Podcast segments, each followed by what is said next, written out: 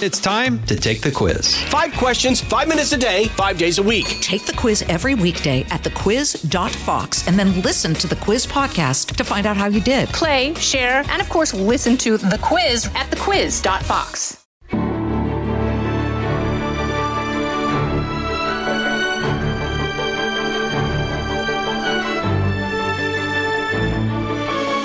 So it's really exciting to be here with you, Brett, and I'm glad we're getting a chance to kind of do a behind the scenes podcast because I have just loved working with you all these years. And this is a special night culminating. We've done a ton of town halls with a million candidates and some debates in West Virginia over the years and Florida, remember, with Ron DeSantis. Yes. So we go way back with these.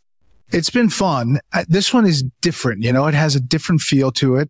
You know, the night before, you're always thinking, what didn't we put in there? I know. Like, what didn't we think of? And we're also trying to, just behind the scenes, trying to think, is this the best mix? Are we doing the right chemistry? And it is a team effort. It's really thinking about how people view it and how the candidates react to it. It's kind of fluid. I know. I was thinking, you know, we both started writing questions a long time ago and kind of putting them into our own notes. And then we piled them all in together and we figure out which ones we like, which ones we don't. I bet we've written over 100 questions easily in the past few months. And how many will we ask? I'm not sure. Depends on how fast they talk. But you think a lot of them won't choose to take up all their time? You know, there's some. I'm done. There's some. I've been in some of these debates before where they don't take all the time. And suddenly you get to the end of what you thought was going to be a packed block of stuff. Right. And you're like, oh, you know what? What's your favorite color? Exactly. I think these guys probably are prepped. Yeah. It's interesting. We've had a few of them on over the course of the week. And we, of course, have what I call good nervousness. It's like when you're pumped up to do something and you've been working hard on it, doing your homework, you're excited, you're a little bit nervous. I see it in them too. Yeah. I mean, everything we've been doing, our lives aren't on the line. Our future political career, you know, is not they're putting it all on the line. Yeah. And you can see some of the answers. And I saw your interview with Vivek Ramaswamy today. You know, there's a little hesitancy. Like, it's not as forceful as he was just a week ago. I think because he's thinking about those 60-second answers and some of the retorts. You know, the best thing about debates is if a candidate can react real time. You know, those are the big moments. Those are the ones where somebody says something and then you go, that's your moment to shine. You're so right. And so often their answers are so practiced. And so when someone does just kind of turn and shoot one out there that lands really well and shows that they are spontaneous and thoughtful and that they can roll with something and come right back, those are definitely the moments that stand out. So I was thinking about on the stage, obviously Chris Christie's been there before, and we saw him in the New Hampshire primary really go after Marco Rubio in the presidential race. Yeah. And I would argue had a real effect on the Rubio campaign. But others, Vice President Pence, he had a good debate against Kamala Harris. He had a good debate against Tim Kaine. He's solid. You know, he's kind of workman-like. Other people I haven't seen. You know, obviously I didn't go to the Arkansas debate for Governor Hutchinson or South Carolina, but obviously it's a muscle that you have to kind of use or at least practice. It's also a different dynamic, I think, in the primary, right? So I'm thinking of Pence going up against Harris, and we were there covering that debate that night, and he did well. He definitely did well. This is, you're going up against people in your own party and trying to prove that not only can you beat the people on the stage, also the person not on the stage, the former president, and also Joe Biden. So there are so many layers for them to try to present an argument for. I can jump through all of these hoops. Pretty tough. Yeah. And the other factor here is that obviously the former president isn't here and he's, you know, sending surrogates and, you know, he's got his own kind of PR machine. I was asked on Hugh Hewitt, he said, do you think that this is a planned thing to suck up the oxygen on Thursday by turning himself into Fulton County? And I said, wow, I hadn't really thought about that. It is going to get a lot of oxygen, but it's hard to believe that that's the best way to suck up the oxygen post-debate to have that processing happening. And so that headline got picked up. You know, Brett Baer, moderator, says Trump is planning this, turning himself in Fulton County. It's just bizarre. Anything you say about Trump in any way becomes headline material for the media who cover media. The Untold Story continues right after this. From the Fox News Podcasts Network. I'm Janice Dean, Fox News senior meteorologist. Be sure to subscribe to the Janice Dean Podcast at foxnewspodcast.com or wherever you listen to your podcasts. And don't forget to spread the sunshine. It is extraordinary because he's always been someone for whom the belief exists.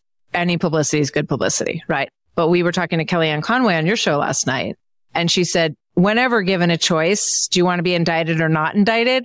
The answer is always not indicted. Yeah, right. And so this puts him out on a precipice that even he cannot have chosen, but maybe it's just, you know, when you've got lemons, make lemonade. So it will clearly get a lot of attention. And I noticed in his own things that he's put out, he said, I will be arrested on this day, because right. He knows that when he is the person who is being wronged, that as he sees it, and as many of his supporters also see it, that puts him in a position that has helped him in the polls. It's an extraordinary political development. Right. It's definitely helped him in the primary, in the GOP. It's crazy, right? It's a question whether it would help him in a general election with independents and suburban moms, but who knows? The other thing is about the Trump surrogates. You know, they're coming. They can be invited to the debate. If they're elected officials, they get a ticket from the RNC. We don't control those seats at all. Mm-mm.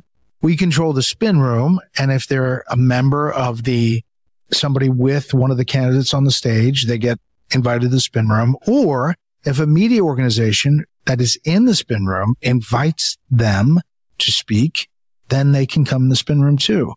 But this whole storyline that Fox is keeping out Trump surrogates is kind of ridiculous too. You laid it out well. That's the way it works. And of course, there are routes for them to come. Generally, the situation is that they're to spin people who are on the stage, which makes, you know, the most sense. But he will seize the opportunity wherever he can. It's interesting he's talking now about not doing any of the debates, which just has made me wonder. And I thought it was interesting that he canceled on Monday his big explanation of what happened in Georgia. So he's turning down opportunities along the way here. And it makes you wonder what's up with that. Well, you wonder if the legal team is saying this is not a good idea. Yeah. It does put him out there. I mean, in my interview with him, he's turned away their advice many times though over the years. That's true. If he's listening now, I think that's interesting. It is interesting. You know, a lot of people say, is he going to be the focus of the debate? We have so many things to cover. We're going to cover it all. Yeah. And the question always is, how do we fit it all in? It's a lot. I mean, it's 2 hours. And so each candidate roughly gets 10 minutes. Mm-hmm. And that's a lot in TV time. Yeah. And there's also opportunities for them to respond if someone brings up their name, invokes them in their answer. So hopefully they'll all feel, you know, you were talking about how you think about what are we leaving out, right? And inevitably, we know that afterwards, there's always that moment where you say, I wish we'd just gotten that one in, or, you know, jumped in at that moment. So that's the challenge for us, to sort of find those moments when we can jump in and give them an opportunity to go after each other a little bit. Yeah. I'd be interested to see if Tim Scott chooses that road. After your interview, I mean, he's all sunshine and apple pie, it seems like, talking about Joe Biden he wants to go after, but not the other candidates. I just don't know if I don't know if it'll work. Maybe it will. Maybe it will.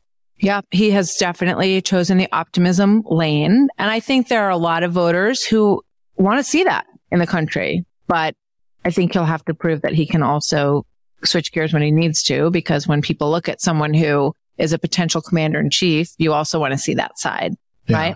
So do you have any pre-debate rituals? I've been asked that this week a couple of times. I don't know. You know, we have a very early morning tomorrow. Generally, I get up and go for a run before any one of these big nights. And do we get a break after?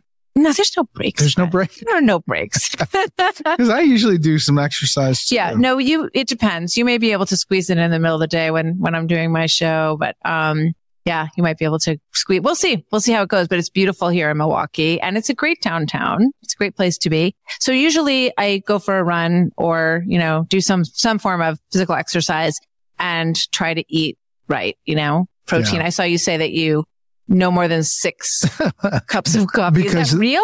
Real. I am, for some reason, on these days, it's just nonstop and I just have a cup there. Yeah. And I get to the end of the day and I'm like, God, I'm really jacked up. Wow, maybe I had 7 cups of coffee.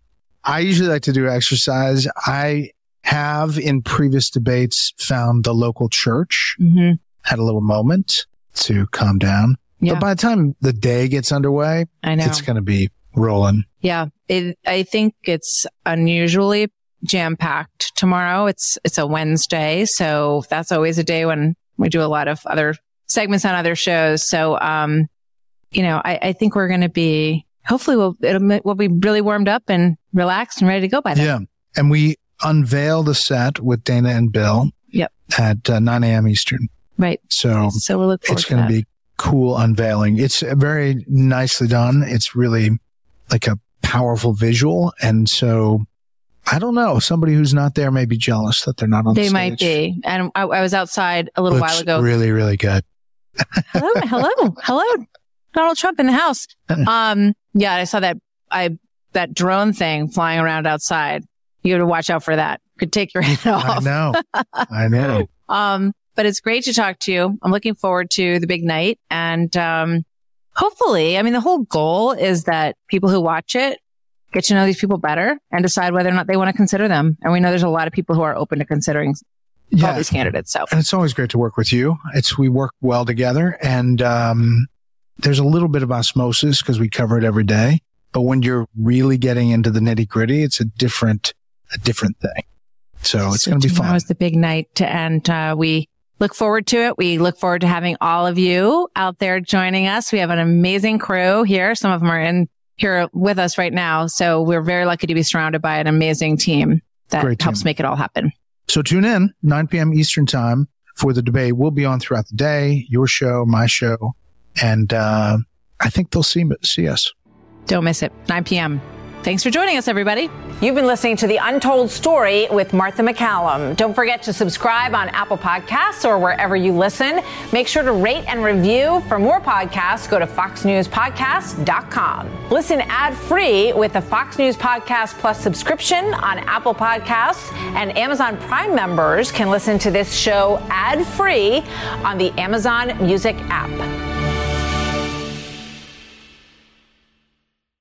From the Fox News Podcasts Network. Hey there, it's me, Kennedy. Make sure to check out my podcast, Kennedy Saves the World. It is 5 days a week, every week. Download and listen at foxnewspodcast.com or wherever you listen to your favorite podcast.